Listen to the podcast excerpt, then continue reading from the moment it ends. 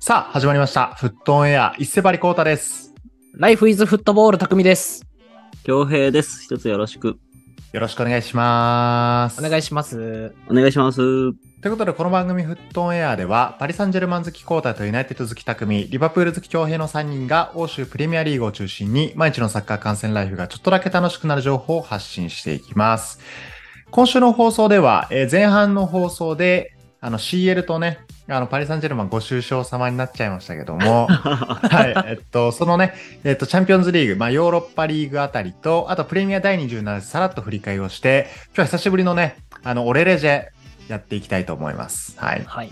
多分俺の記憶やと今日で20人目なはず。はい。は い曖昧な感じになうん、ちょっとね、確認してなかったです。多分20人目なはず。はい。はいというところと、あの、そして、えっと、金曜日の後半パートでは、リスナーさんからのお便り紹介、先週いただいたやつやっていきたいと思いますので、今週もよろしくお願いします。はい。よっしゃ。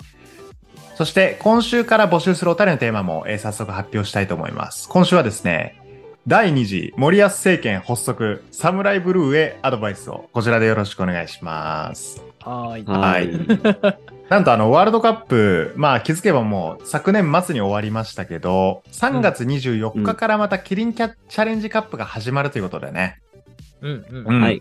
ウルグアイとコロンビアが来日して24日と28日に、えー対決をします。で、それに向けて3月の15日ね、あの、うん侍ジャパンメンバー発表になりますので、ぜひその発表を受けて、えーアドバイスや、えー感じたことなどを、いえっ、と、お便りでお送りいただければと思います。はい。森保はいに送りつけてやりましょう。ねえちょっと。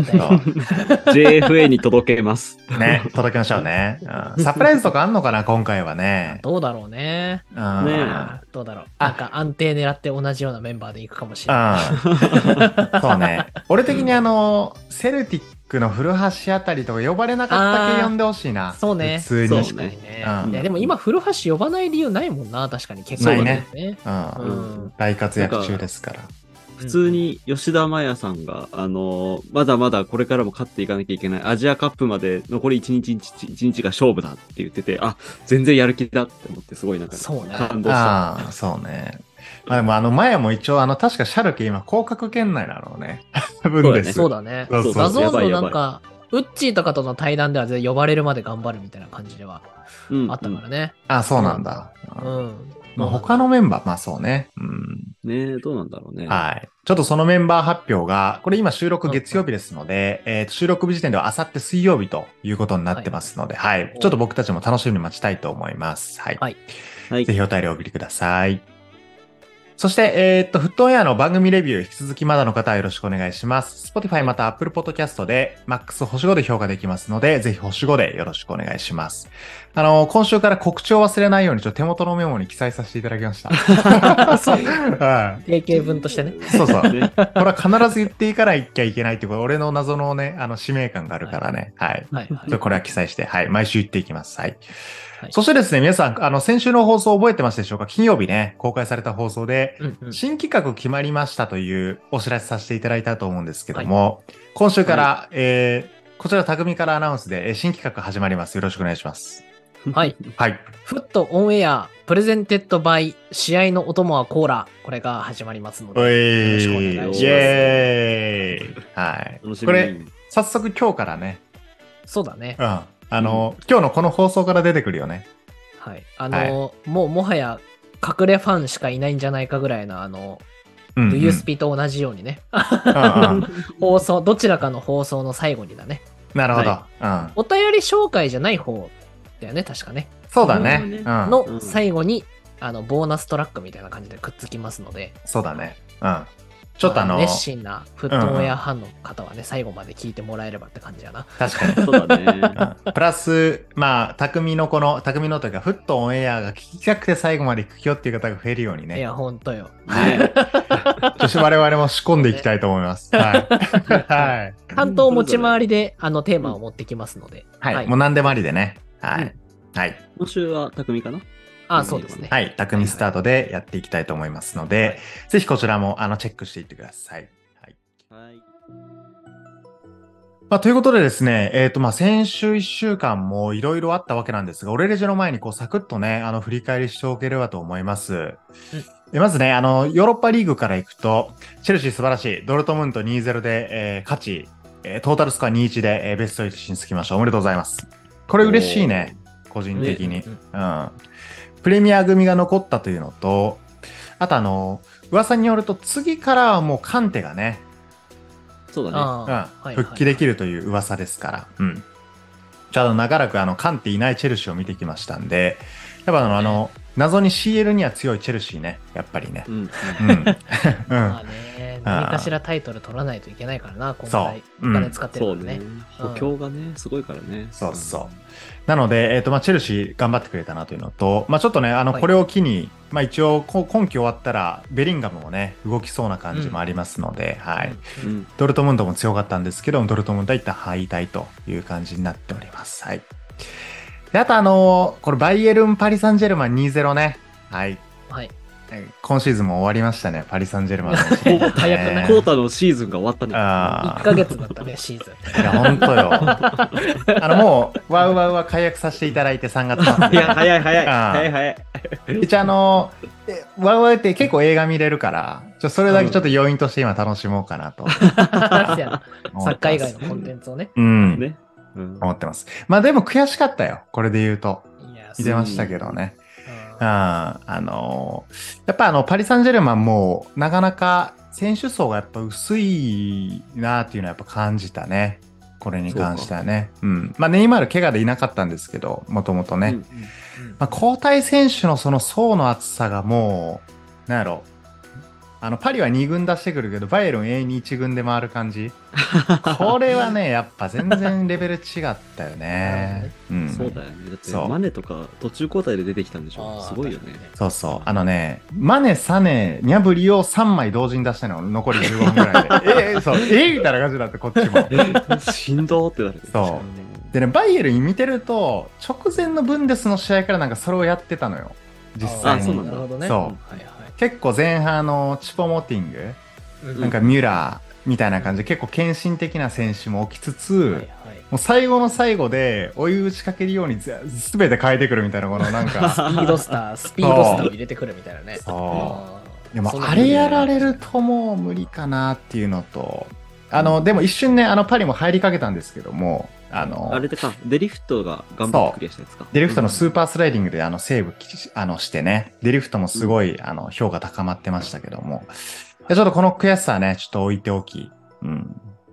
ちょっとそろそろもう、どうにかしないとあかん時に来てるんじゃないかな、パリっていうのはやっぱ感じましたねメンバーね。そうなんか、次の時代が始まりそうな感じあるよな。ああ、もうどうね。バペがさすがにもうレアルまた行くのかみたいな噂も、多分これから立ってくるから絶対ね。んそうだねあの、うん季節恒例のね。そうそうそうそう。で、ネイマール、チェルシーみたいなの前からちょっとね、噂狙ってみたら出てるしね。なるほどね。そうそう。はいやっぱ、まあ、ちょっとね、これに関してちょっと話すと長くなりそうなので、ちょっとここまでにしておきたいと思います。はい。はい。で、あとは、えーっとね、あ、ちょっとね、プレミア勢で言うと、あの、ミランが、なんと、あのー久しぶりにイタリア勢としてベスト8かな。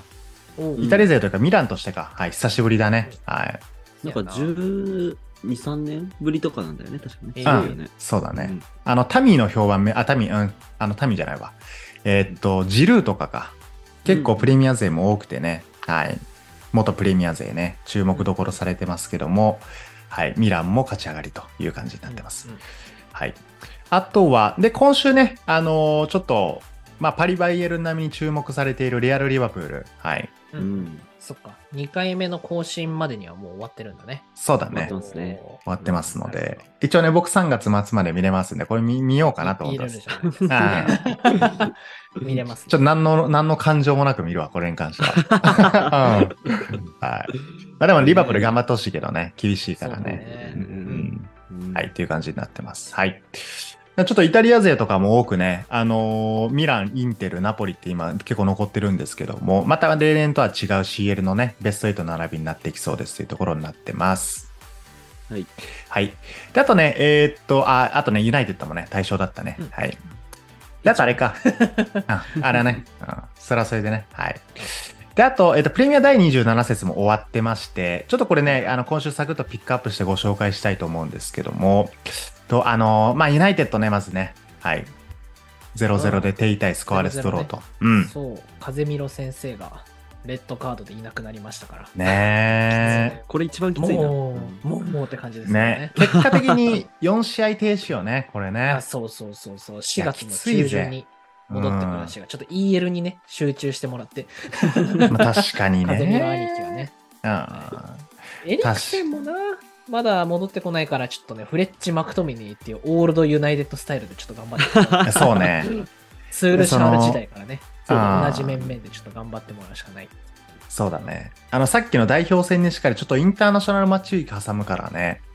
うんうん。実際の期間で言うと気持ち1週間ぐらい長いかもね。うんそうそう。まあとね、ガルナチョがね、怪我しちゃったんだよな。確か。ね、うん。あ、そうか。うんうんうん。松葉杖ついてたねバサミ的な、あの、悪質両足スライディングうん。と松葉杖で、あの、ススタジアムを去るのをちょっと激写されてましたけどね。うん。ちょっと風見ろのね、停止といい、怪我人といい、ちょっと多くなってくるとまたしんどくなるね、絶対ね。はい。はい。ですね。うんという感じだと。あとね、あの、リバプール。まあ、な、なええまあ、なぜ負けるみたいなところで負けるっていうね。いや本当よ今年のリバプールあるあるをね、最大限発揮してくれましたね。そうそう。どどうした？負けてって感じうん。な、なんでよっていうね、感じやろ、これこそね。あの、うん最近思ったんだけど、あのさ、今年のアウェーユニフォームあるじゃない？白のユニフォーム。うんうん。あれ、多分ね、大抵負けてる。あの、アウ最高ェーユニフォーム。みたいなやつね。そうそう、最高記念室みたいなや あー京平が買ったやつやな。つ。そう、俺が買ったユニフォーム。エスパータイプのユニね。エスパータイプのユニね。エスパーユニね、あかんわ、あれ。あれもうダメな気がするわ、俺。あそうかな、みんな目回ってるまあ、イコール結構アウェェイでやっぱ負けてるってことなんかな、やっぱり。そうなると。あそうそう今年のリバプールはねねアウェー勝ててないね。あいやあ、こあれね、あ。うん。サラーの、サラーが PK 外すの。あそうだね俺そうだね1年ぶりぐらいに見たんじゃないかな。ううんん、すごかった。びっくりしたわ。結構、結構結構大胆に外してたよね。大胆に外して結た。果的にね、ホームラン。ナイスクリアやったら。うん。確かなあれ、あれちょっとびっくりしたけどね。うん。ねいや、こんなとこでまた負けるかっちゅうリバプールの敗戦もありましたというのと、あとあの、はいチェルシー勢いつけてレッサーに3-1で勝ちましたというところと、ううんん。うん。で、あと、えっと、さえっと、アーセナルね、フラハムに0-3で勝ちの、えー首位頑張って走ってると。はい。うんあと、ニューカッスルウルブスね。俺、これ昨日ちょっとね、あの、もう、寝落ち仕掛けながら横目で見てたんやけど、えっと、あの、イサクとね、アルビノンのゴールで無事勝ってました、これもね。はい。うん2-1で勝ってといい。ね。はい。いう感じになっていて、なので順位は、えっと、リバプールが1個落ちたんだね。それでね。そうだね。ニューカッスルが1個その、うん上がったね。んそうだね。はい。ニューカッスル5位につけて、うん、リバプール6位と。いや、これかなり熾烈やね、マジでね。うんちょっと安心してた部分はあるけども、ユナイテッドねまだわ。からんな。うん全然きついよね、これ、こっから多う分。ん。兄貴がいねえからな。ね、ユナイテッドこれでちょっと黒星とか引き分け続くと、数2、3試合ぐらいでひっくり、風見ろいない間にひっくり返る可能性も全然あるって感じだね。せやな、そうだね CL 争いは今年も。ねねはい。こっからもう終盤戦ね、ちょっと注目じゃないでしょうか。はい。はいはい。ということでですね、えっ、と、そんな感じでプレミア第27節も終わりという感じで、えっ、と、今週からか、じゃあ今週からじゃないか。えっ、と、今週最後、プレミアやったら、一週お休みっていう感じやね。うんうん。はいチャ。ンピオンズリーグ、プレミアあり、3末は、3月末の週は、そうか、代表ウィーク。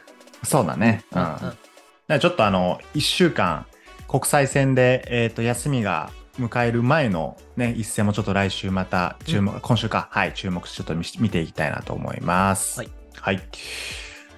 ということで、振り返りこれぐらいにしておきまして、えー、俺レジェね、やっていきたいと思います。第20弾。はい。はいよろしくお願いします。今週は、えーっと、僕ですね、あの、僕、コータが、えーっと、プレゼント、presented by でご用意しました。はい。はい。はい。今日誰かというとですね、はい以前、ペンネームアグエロさんにいただいていた、お、こちらの選手、えー、金獅子の、金獅子のシキこと、えー、ガブリエル・バティストゥータ、これやっていきたいと思います。よろしくお願いします。はい。おバティストゥータや。はい。あの、金獅子のシキっていうのは、あの、ワンピースの映画のボスね。いや、はいそうね。どっかで聞いたことあるな。そうそうそう。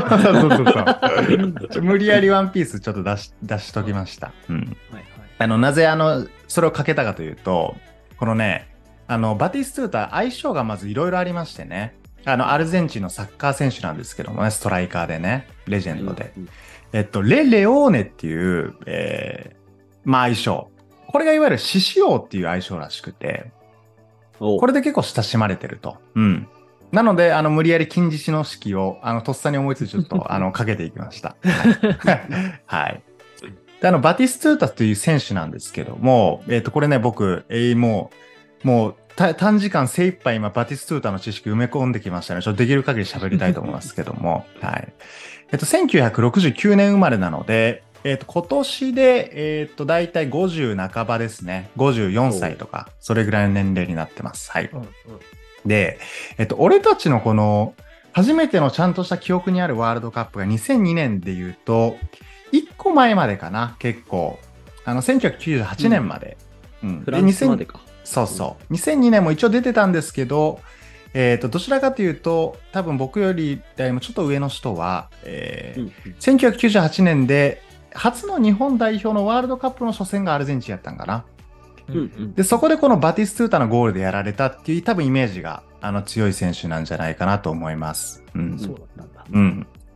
俺ら、俺も含めて多分全然ね、俺らからするとそこまでちょっっと覚えてないっていう世代の選手だね。。ウイーレとかのレジェンド枠で出てくる人。あ、わかるわかる。あ、そうだね。はい。うんもうほんとそんな感じよね。はい。で、えーっと、なので1998年といえば、あ、1990年代後半、2000年ぐらいといえば、あの、セリエはやっぱ全盛期の年でしたから、うん。うんうんあの、中田秀と同じくね、あの、セリエ A で、えーっと、猛威を振るっていたこの選手が、えーバティストゥータという選手になってます。はい。であのね、バティストゥータの特徴ってちょっと俺もいろいろ見てみたんやけど、うん。もうあんまそんな説明すること正直ななくて、あの、あ そうなの？そうそう。あの、どういうことかというとですね、えっと、この、まず、あの、さっき言った相性にもちょっと紐づいてくるんですけど、あの、アゲロさんも送ってくれたような、あの、バティっていうね、この名前の頭文字取ったこれ、相性。これ、あの、一番普通の相性になっていて、あの、続けてあの、バティゴルっていうね、相性があるんですけども、うん。これがね、あの、いわゆるバティゴールの、あの、うん本当に両足で、あのアドリアーノ的なキャノンシュートうんはいを打つ、えっ、と、ことから付けられた、えっ、と、相性だそうで。なので、えっと、そのハイライトを見てもらうと、なんかもう、それだけでどんな選手なのか分かるんじゃないかなっていうぐらいのキャノンシュートうんうんを持ってる選手になってます。はい。え本当もうそんなあのつあの特徴ですね。うんはい。で、あと、えっと、他にもいろいろ相性ありまして、フィレンツェの英雄。はい。これはあの、フィレンツェというとやっぱフィオレンティーナなんですけども、ーうんうんえっと、キャリアで一番長く過ごしたのが、えっと、9年かな ?9 年ぐらい過ごしたフィオレンティーナ。はい。ここで、あのコンパニ同様、銅像も立ってます。なるほどね。はい。出た。そう、それぐらいあの活躍した選手で、まあ、このあたり細かいところはちょっと後ほど触れていきますけども、フィレンツェの英雄っていう愛称も持ってると。で、あとさっきのあの、シシオのレ・レオーネね。はい。うんこれとあと最後、あの、エルゴルドっていう愛称もあの持ってます。うんあの、これはあの、ちょっとちっちゃい頃、結構小太りだったそうで、バティストゥータって。あ、そうなんだ。そう。あの、このエルゴルドはどういう意味かというと、豚っていう。そうそうそうえハリーケインタイプね。あ、そうそうそうそう。ちっちゃい頃ポチャってましたみたいなタイプでもあったっていうこのね、あの選手になってます。はい。もうあの、さっき言った通り、このバティゴルというね、相性のものと、まあ、とりあえず両足とあの頭であの決める系のストライカーという感じになってまして、あの、アルゼンチン出身なのでね、えっ、と、クラブの、えっ、と、キャリアのスタートもアルゼンチンからに当然なってます。うんあの、このニューウェールズ・オールド・ボーイズっていうあのクラブからスタートしたんやけど、このクラブ知ってる？多分ね、ロゴ見たら見たことあるんじゃないかなとえ知らな。い。多分ね割と、まあ、あの、リーベルプレート、ボカジュニアーズに次ぐ結構名門ぐらいな。ああー。そうそう。感じだそうで、ここに1998年からキャリアスタートしたので、まあ大体19歳ぐらいだね。20歳前ぐらいでキャリアスタートしてると。はい。あの、ここでね、俺もちょっとね、こう情報を仕入れたんやけど、えっとね、このね、えっと、リえっと、オールドボーイズに、一応ね、ユースで日本人の子がいたらしいのよ。うんへえ。それがね、あの、2018年ぐらいに、うんえっ、と、名前何やったかな？あ、これだ。えっとね、鷲野春樹くんっていうね、はい。あの、天才サッカー選手がすごいみたいな感じで言われてた人がいて、俺今今これ2023年現在どうしてるんやろって調べたんやけど、ちょっと消息不明でした。我々の情報網ではそう。そうそう。いやでも本当出てこなくて、ー。でね、この後にあの、フラン、スペインのレバンテあの、カンテラ株組織に行ったらしいんですけど、はいはいちょっとあの、情報を知ってる人いたらちょっと教えてほしいです、これに関しては。はい。ちょっとね、うん。俺もこんな人いたんやと思ったんですけど、あまあそんな、一応日本人もいたことのあるえークラブになってますね。うん。で、あの、ここからリーベルプレート1年いて、ここでタイトル取った後、もうトントンと、あのーもう、当時ね、今でいうプレミアリーグのような状態のえー最高峰のセリアに来るという流れになっていて、1991年からフィオレンティーナに、えーと9年間、はい、おります。はい。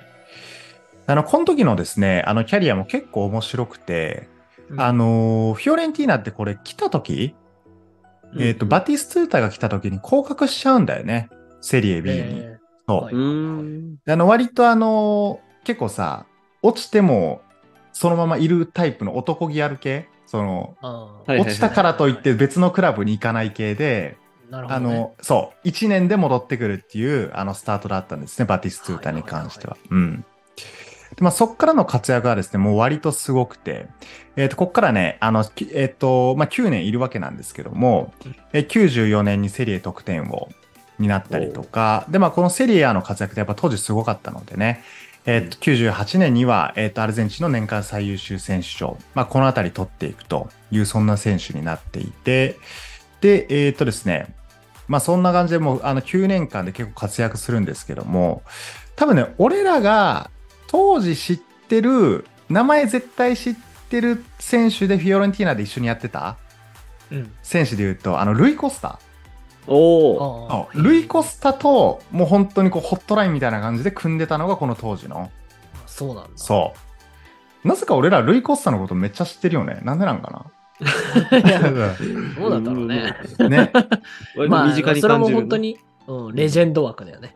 そうね。うん うんデコの1個前ぐらいなんかないや、でもデコぐらいなんかなルイ・コスタってね。うん。ちょそういう懐かしい、あの、日本でも有名な選手とも、えっと、一緒にプレーしたりとかは、こう、あったと、う、うん。んいうところになってまして、で、えっとね、まあ、この、えっと、9年間で、えっと、なあの、実はね、あの、スクデット、タイトルがこう、バティスタ取れなかったんですよね、フィオレンティーナにいた時は。この9年いて。うん。うん。で、えっと、一応ね、あの、取れなかったんですけど、やっぱ活躍はすごくて、フィオレンティーナの中では、えー歴代最多得点。うん。あ、今も、今もそうなの？そう、今もそうで、フィオレンティーナのも、えっと、最多得点だね。えっと、これが、えっと、に通算269試合で167ゴール。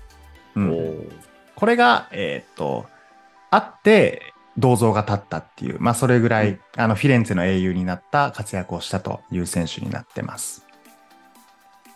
でね、えっと、ちょっとね、あの、どっかでクイズも挟みたいんですけど、えっとね、ちょっとこのままいくと、あの、さっき言った通り、あの、スクデットがね、あの、フィオレンツェの英雄になったものの、スクデットがどうしても欲しかったらしい、バティストゥータは。はいはい。あの、この、やっぱタイトル取りたいと。うんうんそれで、この2000年にですね、えっと、エースローマにうん当時、おえっと、サッカー史上2番目の、えー移籍金で、えっと、移籍をします。えーはいこれが39 3490万ユーロと。はい。うんで、この時って、えっとね、2000年はね、確かね、ヒデが加入してきて、うんトッティの永遠に控えにいた時かな、ちょうど。そうだよね。そのぐらいだよね。そうそう。で、ヒデがちょっと交代で活躍するのとか、もうあと1、2シーズンぐらい後なんかな、多分ね。うん。で、この年に、えーっと、普通に、えーっと、タイトル取りに来て、うん。えーっと、そのまま、えーまあ、すんなりタイトル取って。で、結構フィオレンティーナのファンの人は、割とあんまよく思ってた、よく思ってなかったらしいんですけど、まあ、個人的にはすごいフィオレンティーナにも感謝している、まあ、なんて言うんだろうな、こう、恩の熱い男だそうです。でね、こんな感じでね、あの、史上2番目のエースローマの、えーっと、当時ね、あの、全世界で史上2番目なんですけど、えーっと、これね、今ね、僕改めて、エースローマの移籍金状況ちょっと見てみました。はいは。はいいはい。はい。でね、あの、当時、まあ、世界にやったら当然、もうセリエでも当然1位じゃない？うんバティストゥータってね。うん。で、これね、えっと、実はちょっと今1位じゃなかったんですね、もうね。バティストゥータの移籍金、エースローマの中で。うんはい。で、うんここでちょっと、オレレジェクイズいきたいと思います。はい。今ね、バティストゥータのエースローマでの市場の、市場移籍金ランキングで言うと、えっと、彼は3位につけてます。はい。これすごいんだけどね、あの、31になってこの金額やからね、31の時に移籍してこの金額やから、そうだね。そうすごいね。うんこれはむちゃくちゃすごいねんけど、えっと、若くして移籍してきた2人が、上2人なん、えっと、上位1位に君臨してます。なるほどね。はいはい。で、これ、1位、まずこれ言っちゃうね。うん。1位は、これワールドカップで見た人も多いんじゃないでしょうか。パトリック・シック。お。チェコ代表の、えっと、ストライカーで、シックね。えー。うん。そう。いたね。当時サンプドリアから、えっと、ローマに来て、うん。で、これ馴染めずに、今、レバークーゼンにいて、そこから結構ブレイクしてる選手なんですけど。あそうそうそう。道理で聞かないようだ。そうそう。うん。あの、この間のね、うん。ワールドカップではすごい活躍してました。これ1819シーズンの、えーっと、これが当時移籍金で、えーっと、まあ、40、えーっと、4200万ユーロなので、うんうんまあ、さっきの3600万ぐらいから、3000 3500万ぐらいからするとちょっと上だと。はい。うんうんそしてこの間にですね、うん2位の選手がいます。はい。さて、それは誰でしょう？ででん。歴代？だもんね。歴代。これエースローマで2番目の選手。どうでしょうか？えうん。ー、これはもう早押し的な？うん。早押しでいこう。スモーリング、あー！ブブー。ブブー。モーリーニョ。あ、そういうモーリーニョ。モーリーニョ移籍金ついてんや。ん。発生しない？発生しない？うん。あーなんだ。うん。あれじゃない？あの、ワイナルドゥムじゃない？いやー。ブブーなんですね、これがね。はい。最近？最近だよね。あ、はい。確かに。そうでもこれじゃあ。最近？うん、最近。もう、行くよ、エイブ正解。ラハム？おピンポーン。おタミーか。なんとですね、ハミー・エイブラハムが、えー移籍金、まあ大体ね、えっと4000万ユーロで、なんと史上2位につけてるっていうね、うん。うん。まだ若いしな、エイブラハムも。そう。すごい金額できてて、であの、タミー今絶賛絶好調やからね。まあ移籍してきたからの方が活躍してるそうそう。あの、チェルシーがすごいね、買い戻したいとか言ってるよね、今ね。いや、まあね。うん、出たよみたいな、このチェルシーの謎買い戻しムーブ出たよみたいな感じで 俺ちょっと見てますけどね。うん、はい。みたいな感じでね、まあちょっと今と、あの、この昔の状況でね、価格の違いもあると思うんですけども、まあ当時はサッカー史上2番目でえーローマに来て、そのままスクデット取ったと、はい。いう、えっと、ね、あと活躍をしたバティストゥーターなんですが、ちょっと続けてね、あの、このまま行きたいんですけども、うんうんじゃあ、えっと、このバティストゥータね、まあ、結構あのフィフィレンツェの英雄と呼ばれるほど、フィオレンティーナでゴール決めてると。通算167ゴール。うん。で、えっと、じゃあセリエ A 全体で、もうキャリア全体で見る、あ、セリエ A 全体で見ると、えどうなんだというふうに見たときに、今現在バティストゥータなんとですね、あの、セリエ A で言うと、まあ、そんだけ活躍してても13位。あ、そうなんだ。うんえー通算100 318試合出場のえー183ゴール、はい、となっていて、で、結構この上にはね、あの、ディナターレとか、デルピエロとかね、ああ、うんうん。あとそれこそ、えーっと、ロベルト・バッチョとか、うんうん。うん。あとね、あの、トッティが一応2位なんやけど、まあ、そそううだ手2位なんだ。そう、あの、トッティね、ちょっとやっぱり出場、出場試合数だけ、なんか化け物なんよね、一人だけ。そうあのね。そう、歴代出場数618なの、セリエの。あなるほどねろ600台こいつしかおらんっていう、そんなレベルなんで。まはあ打率的には低いかもしれないよな。い。そう。で、通算250ゴールで、えっと、2位。で、ちょっとね、1位のね、選手は、えっと、シルビオ・ピオッラっていう選手なんやけど、ちょっとこれね、ほんと白黒時代の選手、ちょっと俺もわからんかった、全然。はいあなるほうんどね。、そうそう、はいみたいな感じなんですけども、ちょっとここでまたクイズ行かさせていただきたいと思います。はいはい。はい。でこの1位から13位の間に、うんまあいろんなこうレジェンドいると。さっき言ったデルピエロとかね。うんいろんな選手いると。うん。で、この間にですね、1位から13位の間に、一人だけ現役の選手が今混ざってます。セリエ A で活躍中の。ー。はいはい。これちょっとね、プレミアゆかりないから難しいかもしれんけど、これ、誰でしょうか？えーででん。あこれ結構むずいかもしれん。い俺ねこ、れ、あれだわレジ。ェンド的な感じだよね。多分ね。や、俺で、で多分現役やからまあ、うん俺分かった、これ。お、あ本当に？うん。誰やろうな。あれだよね。あの、ドルトムントに行ったことあるよね。お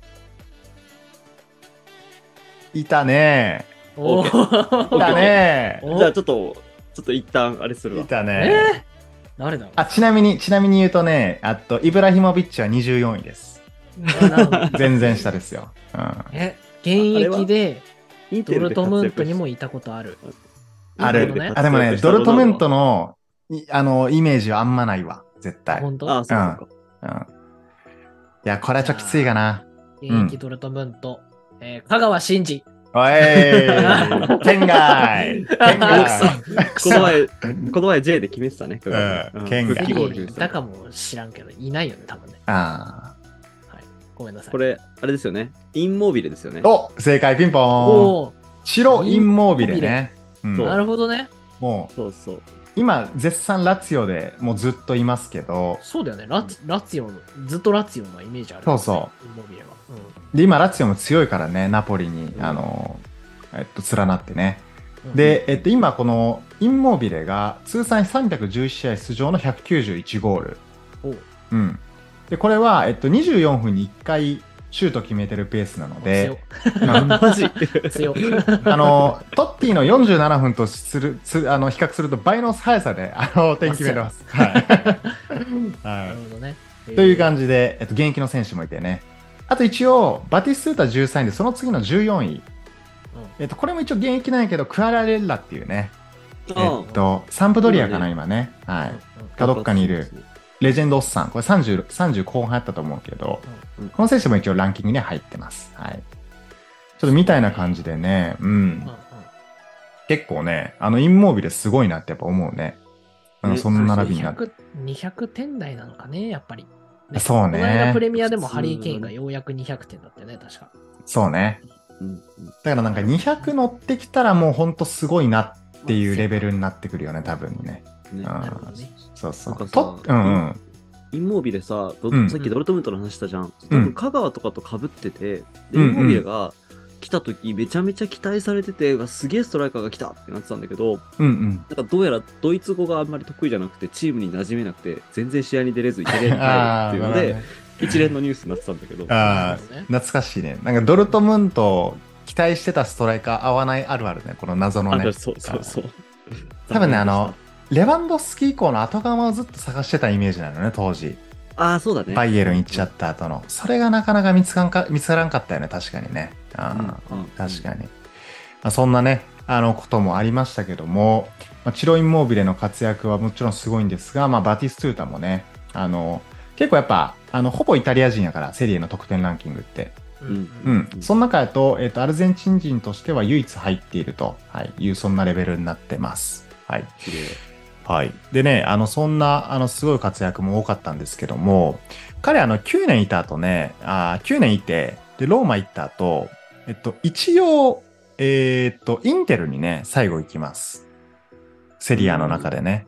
これ1年だけ、2003年に移籍するんですけど、えっと、これに関してあの、当時ね、インテルももちろん強かったと思うねんけど、あの、怪我人クレスポの、こう、あの、あー交代枠としてのあの獲得だったので、まあそんなにこう活躍はせず、一瞬だけいて、こっからもあのクラブのあの引退に向かっていくと、はい、いうそんな、流れになってます。で、クラブね、こんな感じになっていて、あとね、やっぱアルゼンチン代表での活躍もすごくて、まあ代表通算で78試合56得点という感じになっていて、まああの本当1991年なので、えっと、プロデビューして、まあ、イタリア行く年ぐらいからかな。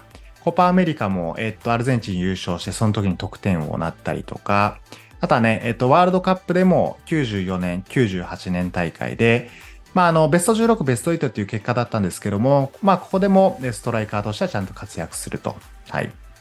いう、そんなあの代表での活躍になってます。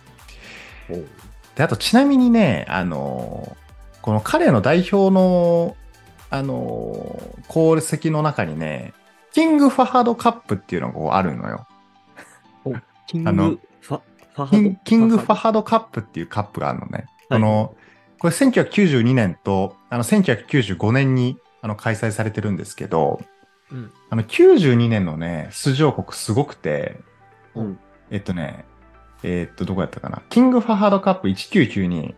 うんえっと、出場国サウジアラビア、うん。コートジボワール、アルゼンチン、アメリカ。この4カ国の出場でアルゼンチン優勝。何の大会？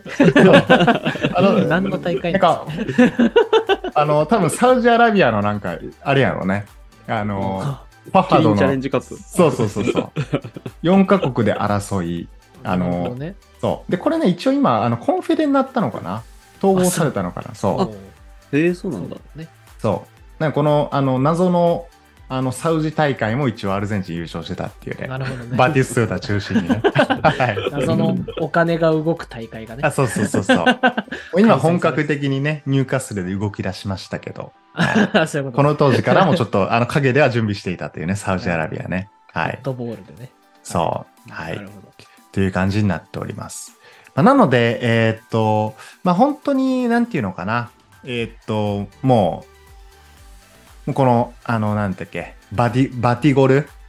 あの、うんもうキャノンシュート、俺もちょっと、あの、収録の前に見たんですけど、うんあのやっぱすごかったので、あの、このスピードね、本当あの、俺らがウイイレで使ってたアドリアーノのようなね、はいはいはい。はいはい。そんな活躍になってましたんで、ちょっとぜひね、あの、ちょあの気になる方、知らなかったという方は、ぜひ、あの、動画ね、検索して見てみてください。そうだね。まあ、あとは、はいこれを聞いてくださってるバティストゥータ世代の人はね、そうね。ぜひ確かに。思い出があればね。ね。ね。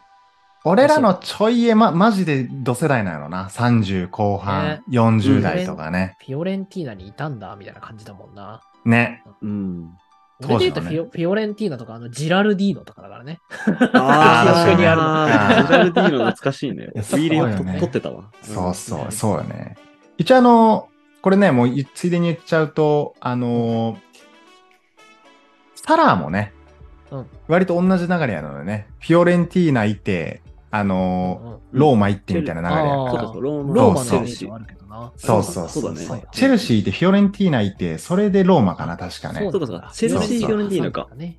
そうそう。一応ね、サラーさんも、えっと、ゆかりのあるそんなクラブになってますので、うんうん。はい。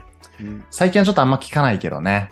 あのーそうだね。どうなる最近ね。ちょっと置いてないですけどブラ。ホビッチ、ブラホビッチからいなくなったみたいなのは記憶に新しいけどね。あそうか。うん。そうだね。ブラホビッチ、そうだったね。フィオレンティーナだったねうんみ。たいな感じだったもんね。確かに確かに。まあ、ということで、えーっと、ぜひね、ちょっと個人的にはバティストゥータに関する当時見てた人がいれば、そのエピソードちょっとぜひ教えてほしいですね。なんかだ、ね。うん。うんとりあえずハイライト見なくてすごかったんですけど、もう特にこれすごかったとかあればぜひ教えてください。はい。うんはいうんということで今日のレレジェでは、えーガブリエル・バティストゥータ、愛称バティお届けしていきましたので、えーご視聴ありがとうございました。フットオンエア。では、新コーナーですけども、フットオンエアというところで始めていければと思ってます。はーい。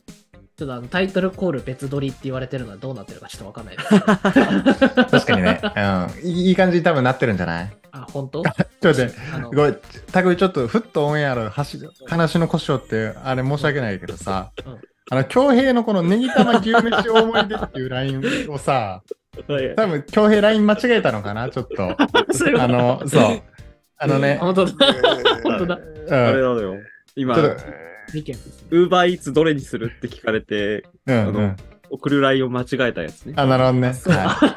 これね、ちょっとお二人にリスナーの皆ささんに伝わらなくて申し訳ないです。ね。ごめん、ちょっと、急に京平からネギ玉牛飯大盛りですって、この収録中に LINE 来たから、ちょっとびっくりして触れててくれてしまった。そううんそうそれ放送で言えってことかなと思って。失礼いたしました。はい。ごめんなさいね。じゃあ行こう。フットオンエア。感じでね。はい。じゃあ、フットオンエアですけども、うんまあ、このコーナーはサッカーに触れる中で見つけた、ふっと笑える瞬間や、ふっと新しく気づいた瞬間を紹介するコーナーになってます。よーいはい。まあ、ボーナストラック的にね、毎回楽しみにしてほしいなと思ってます。はい。はいはい。まあ、記念すべき1回目ですけども、今回僕が紹介する、ふっと、まあ、な どうなって紹介すればわかんないですいやいやいやちょ、この初回のグダグダ感ね。わうんかんないよね。ううんんうん。はい。ふっと面白いなと思った、まあ、うんうん今日は本を紹介しようかなと思います。おおなるほど。はい。えー今日紹介する、僕が紹介するおすすめの書籍は、えーはい赤と白、我が人生でございます。へえ。はい。赤と白と聞いて皆さん何をイメージしますかってところですけども、うんうん。はい。まあ、これは簡単に言うと、えー元アーセナルの監督、アーセン・ベンゲル監督の自伝ですね。おお、うん本なんね。こちらが、うんそう、2000、確か20とかかな？もうちょっと前かなと思いますけども、うんうん。はい。あの、日本語訳で出版されてって感じですね。うんはい。あ、うん2021年ですね。うん。うんうん。2年前、ちょうど2年前の3月とかに日本でも発売された自伝になりますけども、うんはい多分聞いてる人ね、あの、グーナーの人も多いと思いますから、うんうん。ぜひそういう方はですね、まだ読んでない人は手に取って読んでほしい作品になってます。はい。どんな内容かっていうのをちょっとだけ触れてみますと、うん。はい。はいはい。まあ、あの、ベンゲル、まあ、アーセナルのレジェンド監督ですよね。あの、うんいわゆる無敗優勝とかを達成したような、まあ、ユナイテッドでいうファーガソンみたいな形の、本当に長期政権で伝説を作った監督になりますけども。インビンシブルですね。そうそうそううそう、んうん。まあ、その彼の本当に生い立ちから引退まで、本当に自分の口調で語ってる本になりますので、えー。はい。まあ、一部どんだけ俺がすごいんだっていうとこをこう表した本かもしれないですけども、はい、彼自身の語り口調で自分のサッカー人生を振り返ってますので、まあ、ベンゲルを本当に知らない、最近、こう、アーセナルを好きな人になった人も、本当に面白いと思いますし、うんうん。まあ我々より上の世代、本当に、アーセ、ななんだろう、こうベンゲル同世代というかね、J リーグ初期から、こう、サッカーが好きな人も、本当に楽しめる一冊になってると思うので、うん。まあ、ぜひ、読んでみてほしいなと思う作品ですので、はいなるほどな。るほど。紹介したって感じですね。確かに。まあ最近、アーセナルとか見出した若い人はもしかするとベンゲル時代はあんま見てない可能性高いもんね。そうだね。うんうどうんなんだろうね。エメリー時代から好きになりましたみたいな人いるのかな確かにね。うん、あの、ベンゲルからパス出されたあの赤いネクタイの監督から追ってますみたいなね。うんオールバック赤ネクタイおじさんから追ってますみたいな。俺勝手にあの、俺勝手にエミリーのことスリザリン配属にしてるから、なんか見た目的に。ちょっとわかるんだよな。ちょっとごめんなさい、ハリーポッターネタ挟みましたけども、はい。はい。私、顔はスリザリンやな。顔スリザリン、完全にね。うん闇の魔術に対する防衛術得意です、絶対にね。はいはい。そんな感じのね、アーセナルの歴史も紐解くことができますし、この赤と白っていうのも結構ね、なんかちょっとシャレをかけてるじゃないですけど、えーアーセナルのイメージはありますけど、まあうん昔監督やってた日本の名古屋グランパスも当時は赤白でしたし、ああ、なるほどね。あとモナコとかね、ベンゲルあーはいはいはいはい赤白ですし、みたいな。だから我私の人生は赤と白で彩られてきたんだよ、みたいな感じのタイトルになってますので、なるほど。まあ、アーセナル話多めですけど、やっぱり。うんうんうん。まあ彼の生い立ちだったりとか、あとあの、レジェンドとの会話とかね、あのーアンリとか、うんうんうん。それでこそ若き日のセスク・ファブレガスとか、あとえはー。我々のチャンネルにもよく出てくるソル・キャンベルとか、うんうん とのお話も載ってたりしますので、ううん。ん。まあぜひそこら辺の裏話含めてアーセナルがもっと好きになるし、ベンゲルという人物をもっと好きになるような本になると思いますので、なるほど。ちょっとグーナーの人はぜひ要チェックですね。そう、うんぜひ読んでみてほしいなと思うし、なんか、ベンゲルつながりで言うと昨年末かな。あの、うん引退後、久しぶりにエミレーツに来たらしいですね、アーセナルが。ああ、はいはいはいはい。ちらっとツイうんッターで見かけましたけども、うんうん。確か2018年とかにベンゲル引退してからずっと、なんか引退したらさ、ファーガソンとかよく見に来てるやんか、うんうんうんスタンドに。そういう感じではなくて、そう、全然エミレーツにも来てなかったんですけど、久しぶりに来てくれたみたいですね、スタンドなるほど。えーまあ、今ね、お仕事もちょっと変わられてね。そう、FIFA の偉い人ですから、今。そうだね。あんまり一つのクラブに肩入れするっていうのができないのかなっていうのは思ってます。なるほどなるほど。確かに。まあ、ベンゲル最近なんか仕組み変えた方がいいんじゃないかみたいなね。あ そうなんかいろいろ提いろいろ言ってるイメージよね。確かにそうそうそう。うん期待やね、それはね。はい。はい感じで。はい。今週のフットオンエアは、赤と白我が人生、ベンゲルの次元を、自伝の紹介でした。おお、なるほど。じゃあ、ふと、ふと、ふと面白かった系かな、これは？ふと、うん。ふ ふにもいろんなニュアンスちょっと込めていきたいですからね、この企画にはそうだね。はい。なるほど。そんなはい。感じで。どういうふうに締めていいかもわからないですけど、そ確んかに。うんな感じです。はい。はい。ということで皆さん初回のフットオンエアいかがでしたでしょうか？次週持ち回りで強兵プレゼンツでやります。ぜひそちらもね、最後のコーナーおまけでおとお楽しみください。はい。はい。はい僕ははい来週はハマってる、今ハマってるサッカー漫画にしようと思ってます。おーなるほど。サッカー漫画。はい本当は何でもありでね。はい。はい。ということで、えっと、第103回目のパート1はこれぐらいでまた次回の放送でお会いしましょう。アディオスバイちゃん。お疲れ様でした。!OK、じゃあこのままいきますか。はい。ほい。アイス、お便り。